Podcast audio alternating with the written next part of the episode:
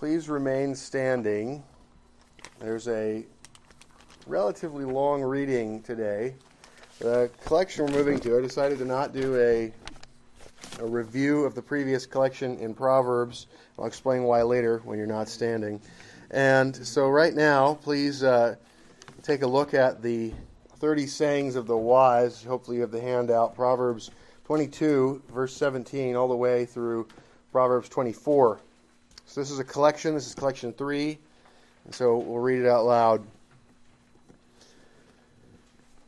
Incline your ear and hear the words of the wise, and apply your heart to my knowledge. For it is a pleasant thing if you keep them within you. Let them all be fixed upon your lips, so that your trust may be in the Lord. I have instructed you today, even you.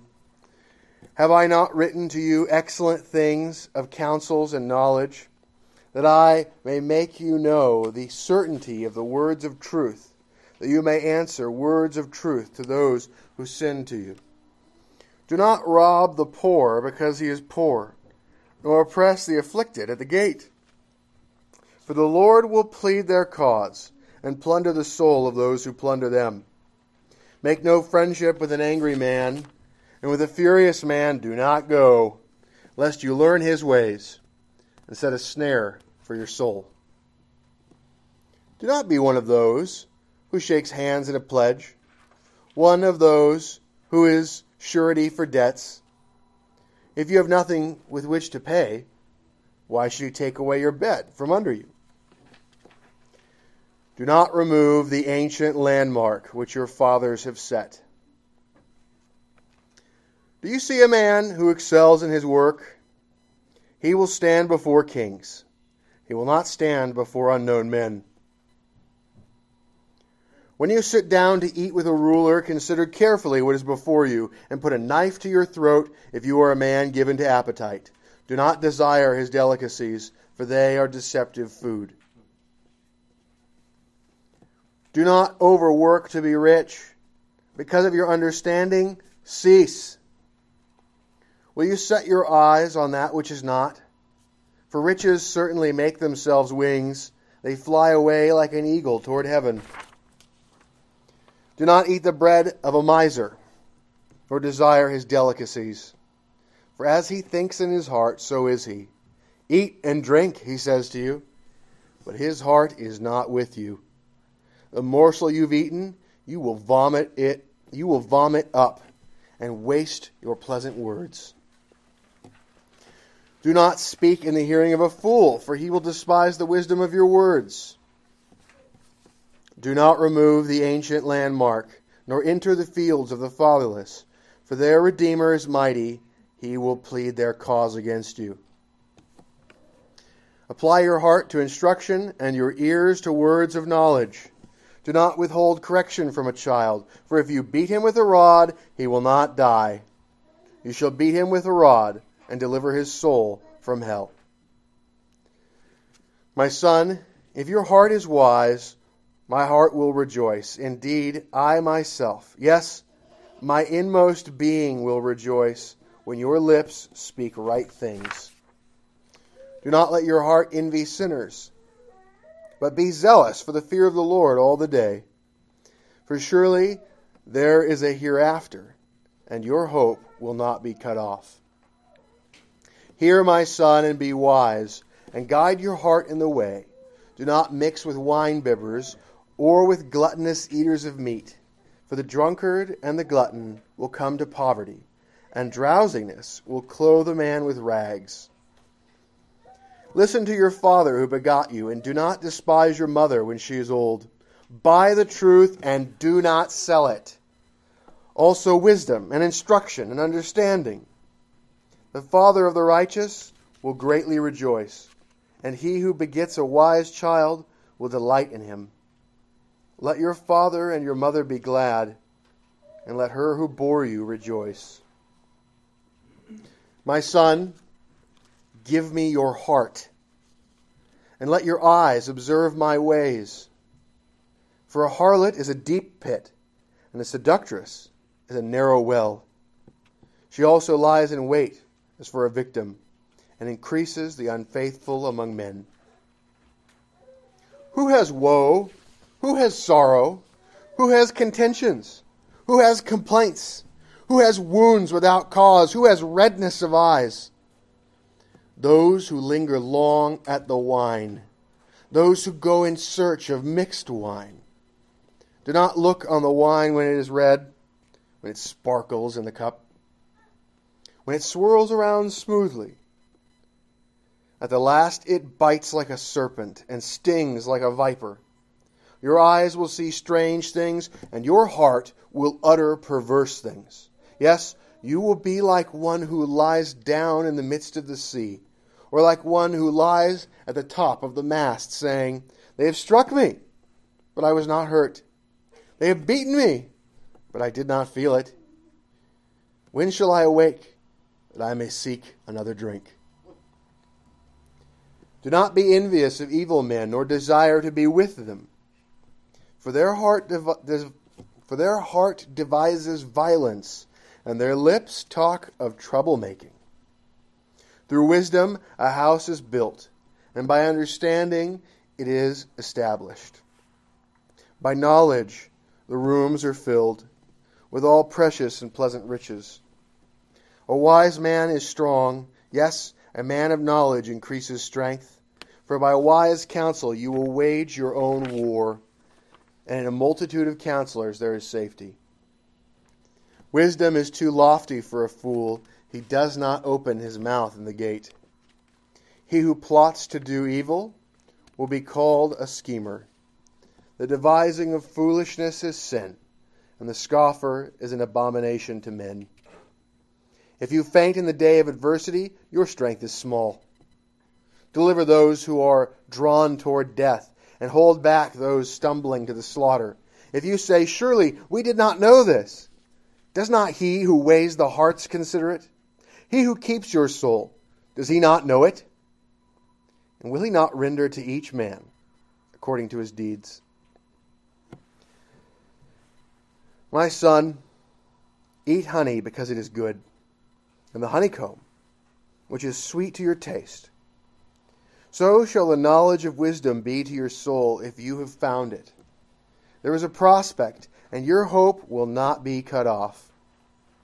Do not lie in wait, O wicked men, against the dwelling of the righteous. Do not plunder his resting place. For a righteous man may fall seven times and rise again, but the wicked shall fall by calamity.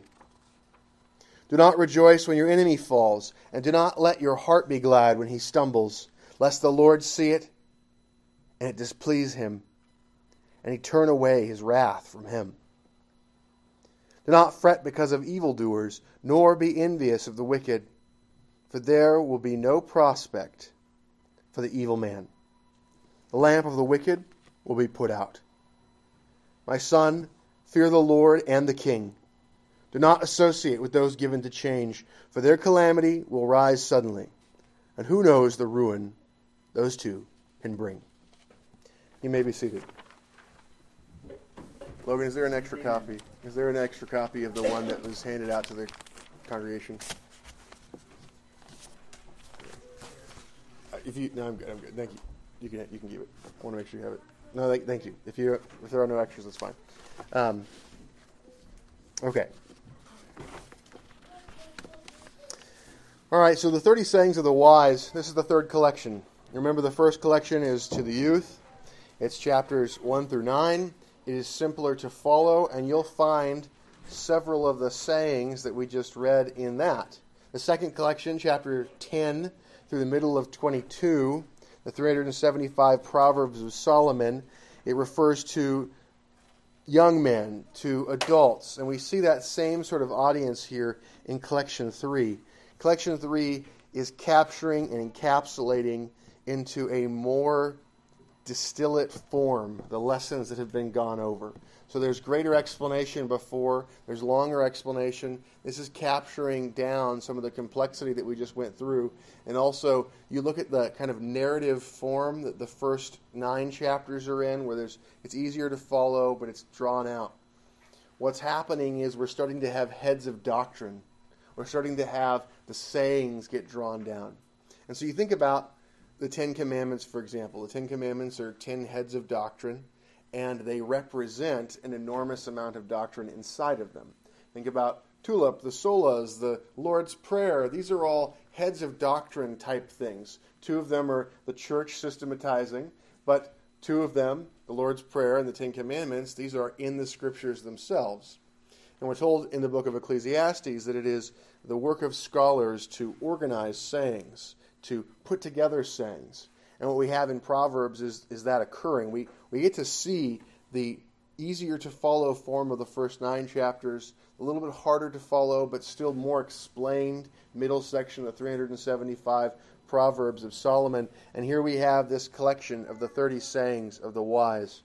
Now, it's pretty easy to see when you look at the New King James these are sayings of the wise. It's you know, verse 17 Incline your ear and hear the words of the wise. You okay, find the words of the wise. That's the heading that changes out where we're talking. But where does the 30 come from? Well, verse 20 Have I not written to you excellent things of counsels and knowledge? The word excellent there is actually the Hebrew word for 30. It's translated to excellent. The reason it's translated to excellent is because 30 is used frequently to represent complete and perfect teaching. So 30 is used in that way. But the, the word there is 30. So these are the 30 sayings of the wise, or symbolically, these are the excellent and complete sayings of the wise. So think about this for a second. We have 30 sayings here that are meant to capture for us the heart of the sayings of the wise. You want to distill down some of the major features that an adult man needs to take away from the book of Proverbs? Perhaps you should give special attention to this section. If only someone had printed all of them out for you and put a heading on them that identified the particular sayings, perhaps then you could give special attention to them. You're welcome.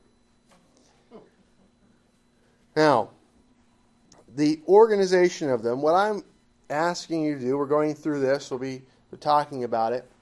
I would like to encourage you to take some of your private worship or household worship this week and to read through this. Your version, if I recall correctly, I've deleted all of my heading names except for saying one, saying two, that sort of thing. And I think I have some subsections uh, with A and B. So those are not particularly descriptive, I would encourage you to try to think about if you had to summarize those sayings, if you had to summarize the sections, what would you title them? How would you organize them for yourself as what is this saying basically about? What is this section, a collection of sayings about? Now, the, the first saying is pretty easy. It's going to be a prologue or introduction. We've seen that over and over again in the chunks of texts But for the other ones, what are these things about? So let's consider the prologue, verse 17. Incline your ear and hear the words of the wise, and apply your heart to my knowledge. Okay, this is a father, again, talking to a son. So the idea of one in authority, one with greater age, one with greater gifting, speaking to one who's under authority, who is younger, who has lesser gifting. And so the plea is to hear. How many times have we heard that in Proverbs already?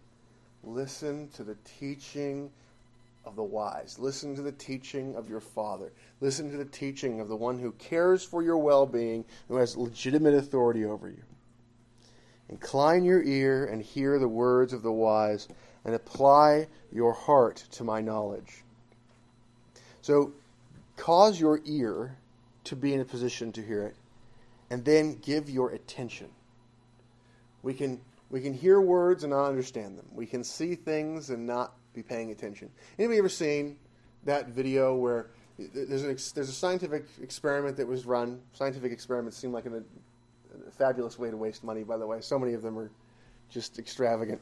But this one seems like it was pretty cheap. There was a video taken of people who were passing a basketball and shooting the basketball.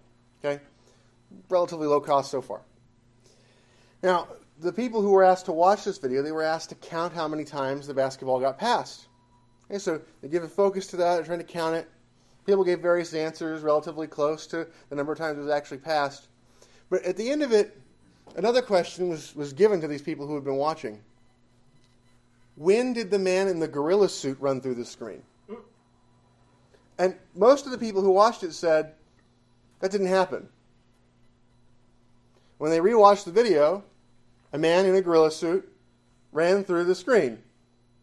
This video that they were intensely watching, that they were counting the passing of the basketball in it, they did not notice a man running through in a gorilla suit. And in fact, he doesn't even run through, he kind of stays on screen for a while, dances around a little bit.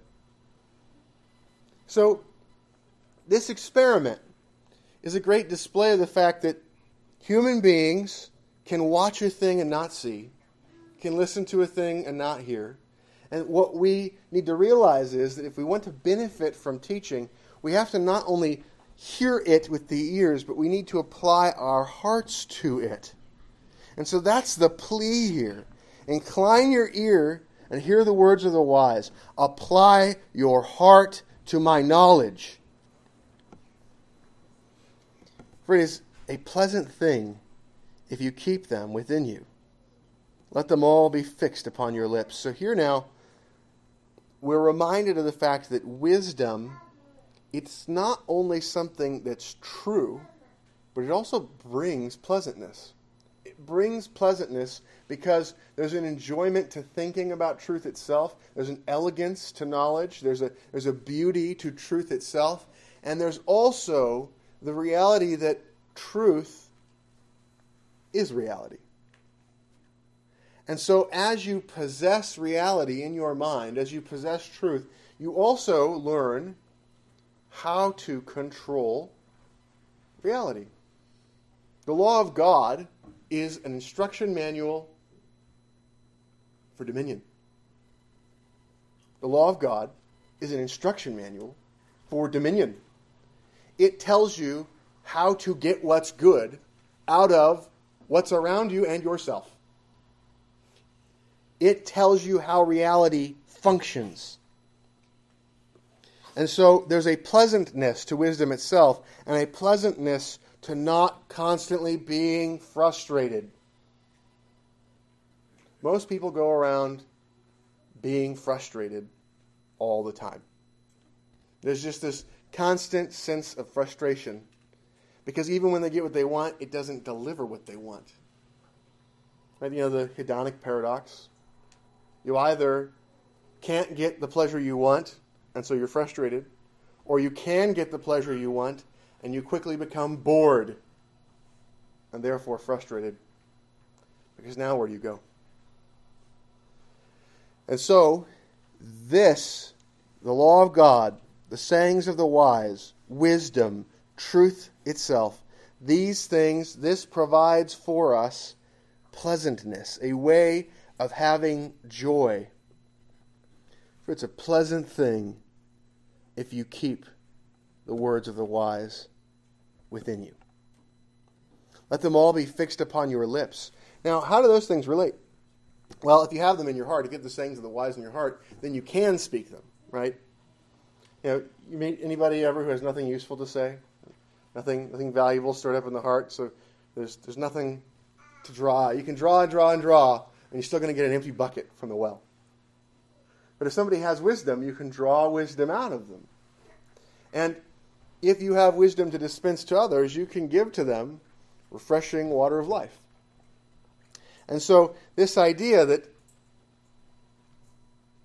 the words of the wise should be fixed upon your lips you should speak them so that when others hear you speak, they hear wisdom, they benefit from it, it helps your reputation, and also it reminds you when you teach, you teach yourself. And so, this idea that the words of the wise should be on your lips, that shapes you, that shapes you. It also shapes the people around you, and it shapes the world around you. Not in some mystical, the secret kind of way, it shapes you because it sets a pattern, a habit of thought. It shapes other people by encouraging them to have a habit or pattern of thought and to discuss it with you. And it shapes the world around you because as people think, so are they, and what you are comes out your fingertips. You do what you believe to a greater and lesser degree of consistency.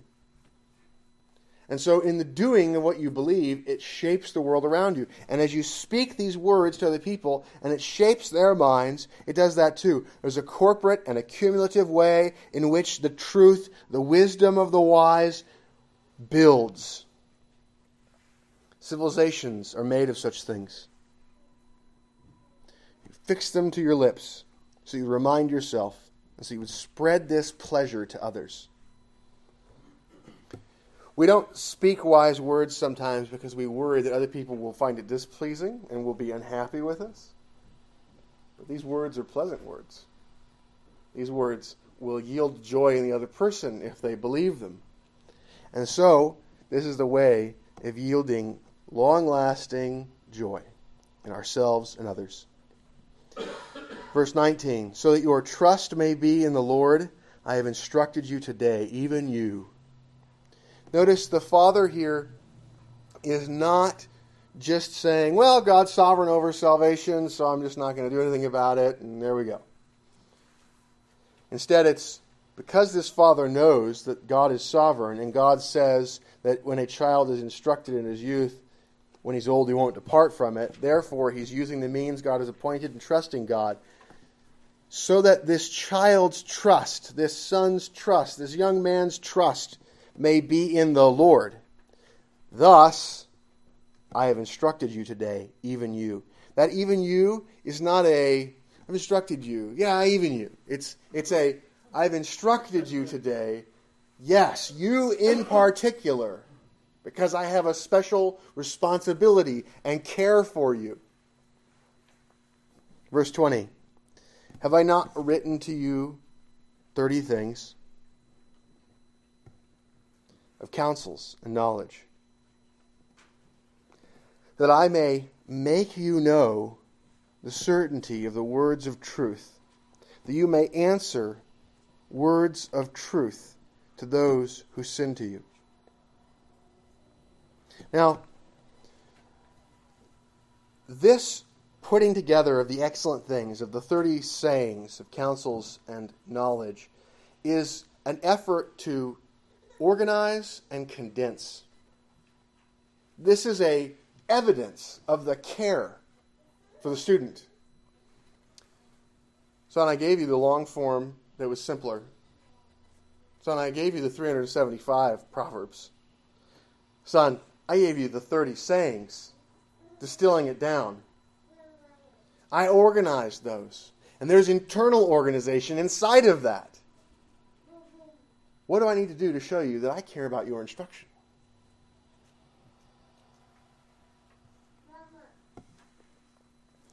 Have I not written to you 30 things of counsels and knowledge?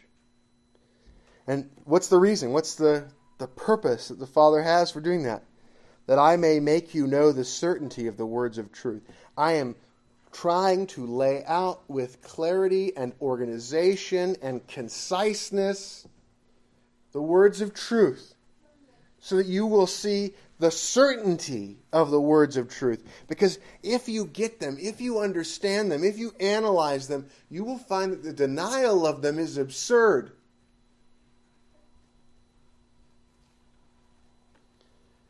Now, if you have certainty about these words of truth, then when you give an answer, your answer will be words of truth. And who do you need to speak to except for those who send to you? If somebody asks you for an answer, they're sending to you. Deliver to us the truth that you have for this. They might do it mockingly. Oh, yeah, do you have an answer for this? And when you do, you mock them right back. If they're not doing it mockingly, oh, how beautiful are the feet of those who carry good news. But also, what if it's somebody who's sending you to give a report back? One of the things that the words of truth does is it makes work ethic. Remember earlier on the proverb that talked about the the cursed condition of the one who sends a fool as a messenger, or perhaps the one who sends somebody who's lazy to do a task. And, and so you have this sort of the answer back is so frustrating, so fruitless, that the excuses are absurd, all of that stuff. You instead, son, when you receive this instruction, you will answer with words of truth to those who send to you. There'll be a message back. So working with you will be pleasant. Talking with you will be pleasant. And the words that you have to give will be pleasant. You will be a refreshment to the souls of all of those around you. Strife will diminish and toil will diminish. The words of wisdom will do that. These words are excellent words, and there's 30 of them. So we move into the next chunk. That's the prologue. That's the sales pitch. This dad's a pretty good salesman. He's a pretty good job of laying out why you should listen. And that's the first saying. The first saying is the saying about why you should care about the sayings. That's the prologue. And it makes a lot of sense because how many times have you heard that in the earlier parts of Proverbs? Listen to the words of wisdom. Listen to the words of wisdom. Listen to the instruction of your father. It's one of the words of wisdom. And that's the word that allows it so that when you remember that one and you give that one to your children, they remember that. And when they teach that word to their children, it makes it so the Reformation doesn't stop at three generations. You know that's a historical problem? Three generations? There's a Reformation. Everybody remembers things were bad. Things were real bad. Reformation, thank God. Saved out of that. That nonsense was awful. Their kids, they remember, they're like, I saw the look in my parents' eyes. Looked like not Reformation was terrible. Don't want to have to go through that myself. But the things that the reforming generation repeated start to feel like things that everybody knows. And the second generation, they know, they know, but they don't say them as many times to the third generation. And the third generation is used to the peace and prosperity of Reformation. They can hardly remember their grandparents and their dentures. But they have the fruits and the benefits of Reformation. And they begin to apostatize, thinking that prosperity is their birthright.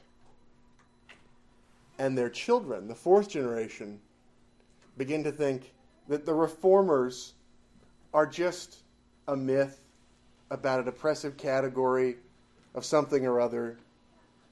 And they weren't that great. And look at their flaws. What did they do that was useful again? And the generation after them didn't do much. And the generation after them, they're a bunch of fuddy duddies.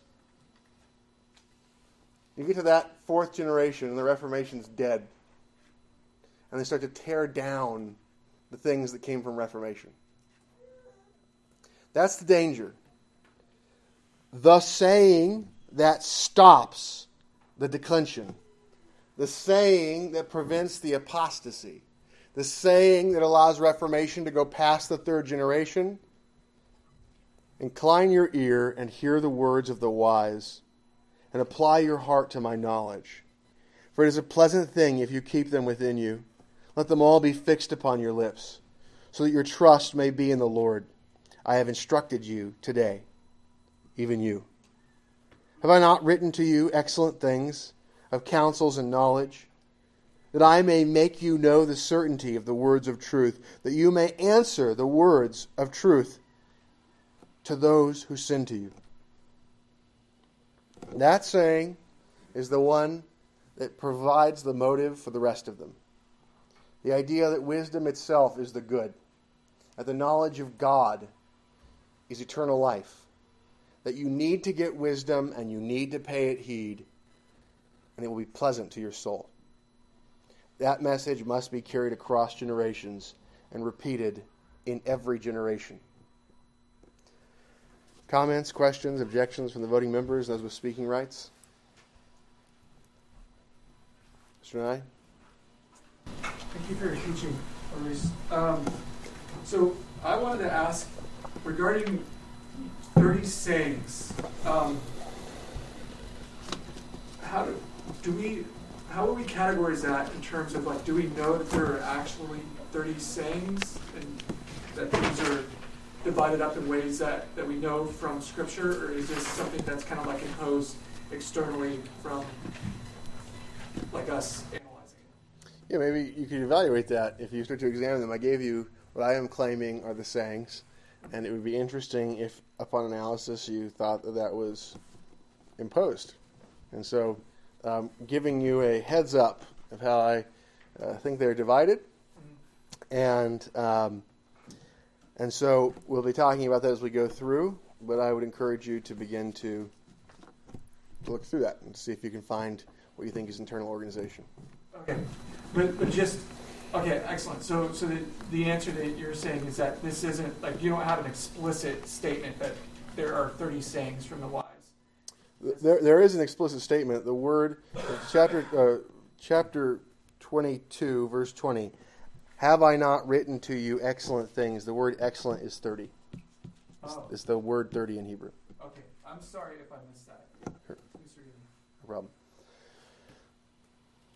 All right. Let's pray. Father, I ask that you would help us as we consider this text, as we engage with it in our own worship, that you we ask that you would give us clarity of thought, that you would cause us to be illuminated, that you would help us to see how this is organized, and so that we can properly identify the 30 sayings. Father, I ask that you would give to us wisdom, that you would help us to care about the words of the wise and to carry them across generations. We would store them up in our hearts, that they would be words that we speak to each other, they would be frequently upon our lips. We pray this in Christ's name. Amen.